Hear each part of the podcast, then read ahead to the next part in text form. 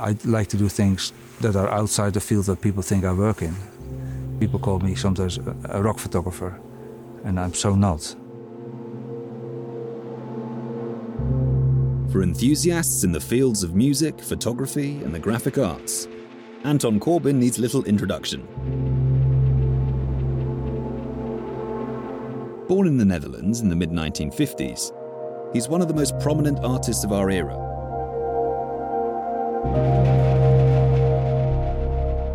Beginning as a music photographer in his homeland before relocating to London in the late 1970s, Corbijn's work has become instantly recognizable.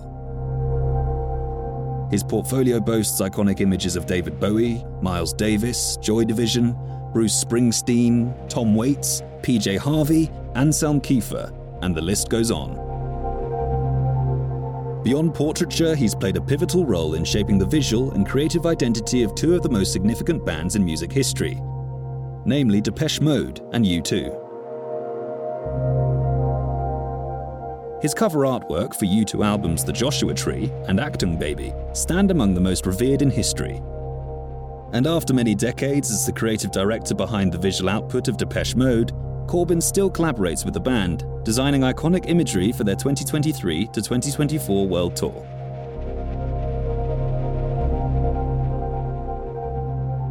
His creative prowess extends to cinema, with acclaimed works such as Joy Division biopic Control, The American starring George Clooney, and A Most Wanted Man with Philip Seymour Hoffman. In this episode of Angles, we join Anton Corbijn as he turns his attention from rock stars, musicians, painters, and legends of cinema to photographing the Lamborghini Revuelto.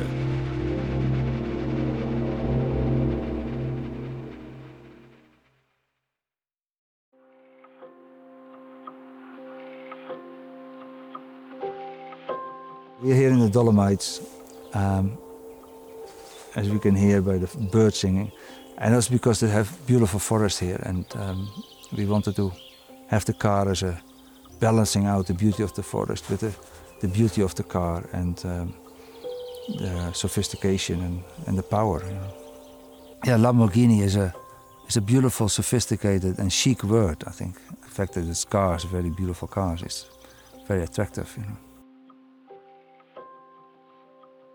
I think that Revuelto car is stunning. I mean, it's sculpture, and it moves damn fast. Idea was a little bit to have it like an animal in the forest in the mo early morning, roaring, roaring to, to go. It's a beautiful surrounding to be in, uh, surrounded by the mountains. I mean, you don't really see it in the picture, although there's something that I use in the photograph that is part of the mountain that attracted me to this particular spot.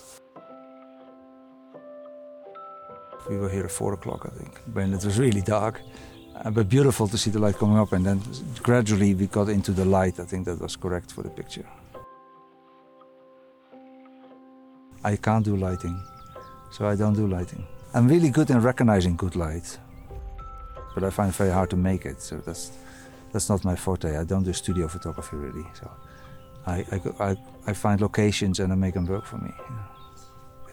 And that's what I like about my own photography in a way is that it's not studio based, but people come to your place. I make a journey to photograph somebody. So there is, there's a, for me in a picture there's a lot more. There's the whole trip of the, is is in my mind is connected to that image. I use a tripod on this and, and uh, I planned it all. Um, I don't work like this when I photograph people. I'm very influenced by the documentary kind of photography generally don't work on a tripod, always out of my hand. I, I let the situation dictate in a way. Um, and I use the situation for, to, to, to, my advantage. But I'm very open uh, minded um, when it comes to taking pictures. And so I kind of arrange things and then let them loose. That's different with this. So you, you have to put the car somewhere and, and then uh, in a place where you want it and then you know walk around it basically and, and find bits and pieces that you um, think are outstanding and that you photograph. Shot the car from behind. It's so amazing from behind that I felt we had to make that visible. it, it's hard to find cars these days that have a character. They all look the same. So it's, it's nice when you meet a car that, that's different. It's quite a, quite a piece yeah, of uh, car making.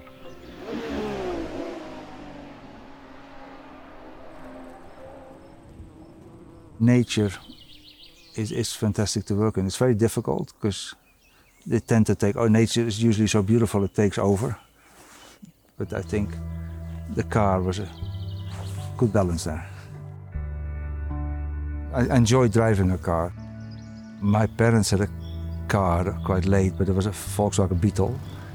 And we had four kids and we all fit in there. And I have distinct memories of lying in the back of it where they put coats, I think, near the little window and like looking up and I saw the trees going past.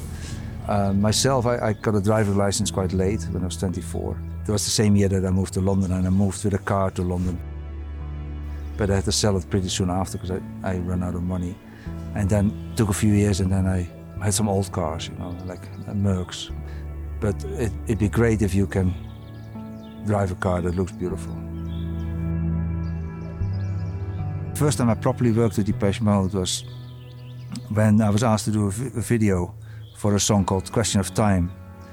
And um, the stipulation was that it had to be done in America. And that's the only reason I said yes to it. Because I'd never done a video in America then. And I was thinking about road movies. So uh, I managed to work in a, a motorbike uh, on those roads. And also in Europe, I, have taken pictures of people in cars. It, it feels natural.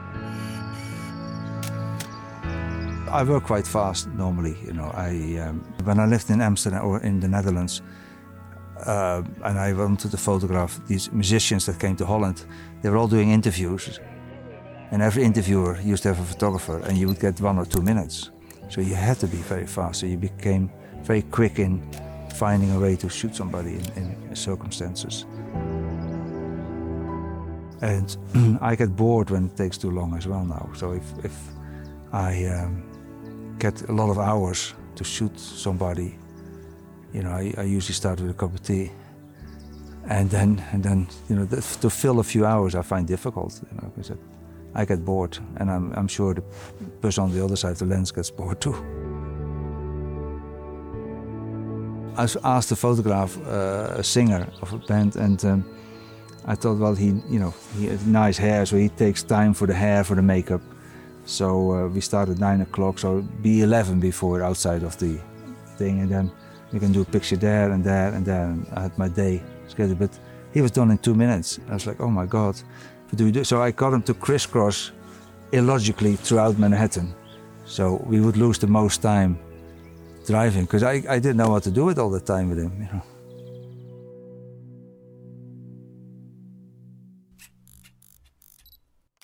Technique is, is low on my list, and, and I can't say I, I master anything there. People say, well, you, you know, you have your style, and I always think style is defined by your inability to do it any other way, and that then becomes your style.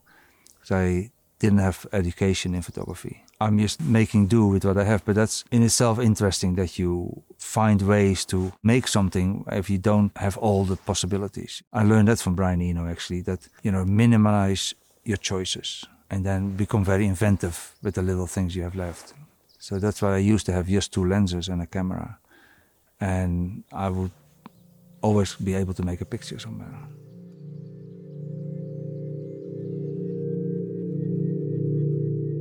I started photography in 72 and I moved to England in 79. So I, and already done album sleeves and everything by that time. I worked for the Dutch equivalent of the NME um, and uh, I was able to make all my mistakes there. by the time I moved to England, I I was a bit stronger, especially the, the, the second year that I lived in England in 1980. I, I, took pictures that I felt were really great, like the Bowie picture and the Beefheart picture and, and Joy Division, all that. Yeah. Um, in, in the very early years that I photographed, I had maybe one or two pictures a year that I felt they had something. You know, I couldn't get get the picture yet that I had in my mind. I couldn't make it, but it, it became better um, in the 80s. I, I, think my pictures are better if I connect. Um, to make photographs that connect to what the people were doing. And Joy Division is a good example of that, where I, for me, the photograph of three people walking away, one looking back, is like a trip to unknown pleasures. So I used their bodies to um, symbolize the music. I think it was uh, not common in England, at least, to say the least. And that particular picture nobody wanted to publish. But uh, the band uh, really liked the picture. And they asked me to come um, and photograph them again. Uh, and that was just prior to Ian's passing. And after Ian uh, had died, everybody loved that picture that I did because it looked like a premonition of something. But that's that's what I uh, do with a lot of photographs, where I try to use the people to to symbolize their, their music or their painting or whatever. I still like photographing people who are in the public eye. You will know their work, whether it's a painting or a piece of music or whatever, and that's uh, have an insight already in the person before you meet them. You know?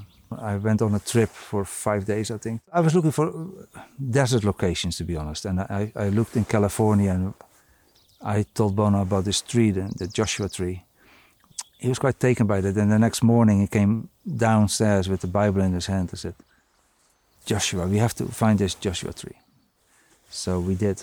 And um, that's, that's how the album got its name. No, I'm, I'm, very proud of all that work I did with them, and uh, also a lot of the albums that I did with Depeche Mode, because I was I was also the art director for Depeche Mode, so I, I designed everything as well as, as, the photographs. And Bono loved the color stuff I did for Depeche, and that's why Achtung Baby has all that color stuff, because that came via Depeche in a way.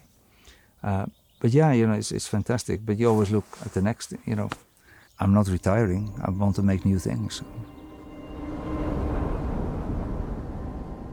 In my own photography, I, I afterwards, that, that is, I made my work into four different periods. The first one was um, looking in from the outside, and the second one was looking in from the inside, and then I was looking out from the inside, and I was looking out from the outside. And that's that's those four periods. The first period, you know, I, I was just doing things. I had no idea where I fitted in or whatever, but I photographed black and white because it's the only thing I could develop myself. And then I find it a stronger than color for myself to express to express myself. I think cameras helped me be more social because you have to approach people, you have to talk to them and, and to take a picture. So that, that helped me a lot. And then the results helped me again to feel a bit better about myself, a bit stronger and stuff like that. You know, my influences were probably quite obvious, but you know, I, I, I try to develop uh, my things, and that's why um, I like to do things that are outside the field that people think I work in. People call me sometimes a rock photographer, and I'm so not. I think my work uh, in the beginning was very brave because nobody liked it. Most people like to look good in pictures, and I'm not so I'm not so good in that. I, had to make people look interesting, and also because I had no idea what to do else. But um, and everybody's a photographer, so it's difficult to make your mark in that sense. And you know, whether people like it or not, that's that's what you should do. You know, I, I don't work in a job in a nine to five job, so I do my thing, and uh, I'm I'm happy that a lot of people seem to like it, but I would still do it if that was not the case. Thank you for listening to this first episode of Angles, a Lamborghini podcast. New episodes will be coming regularly on Spotify, Apple Podcasts, YouTube, and Lamborghini.com. We hope you can join us for episode 2, coming very soon.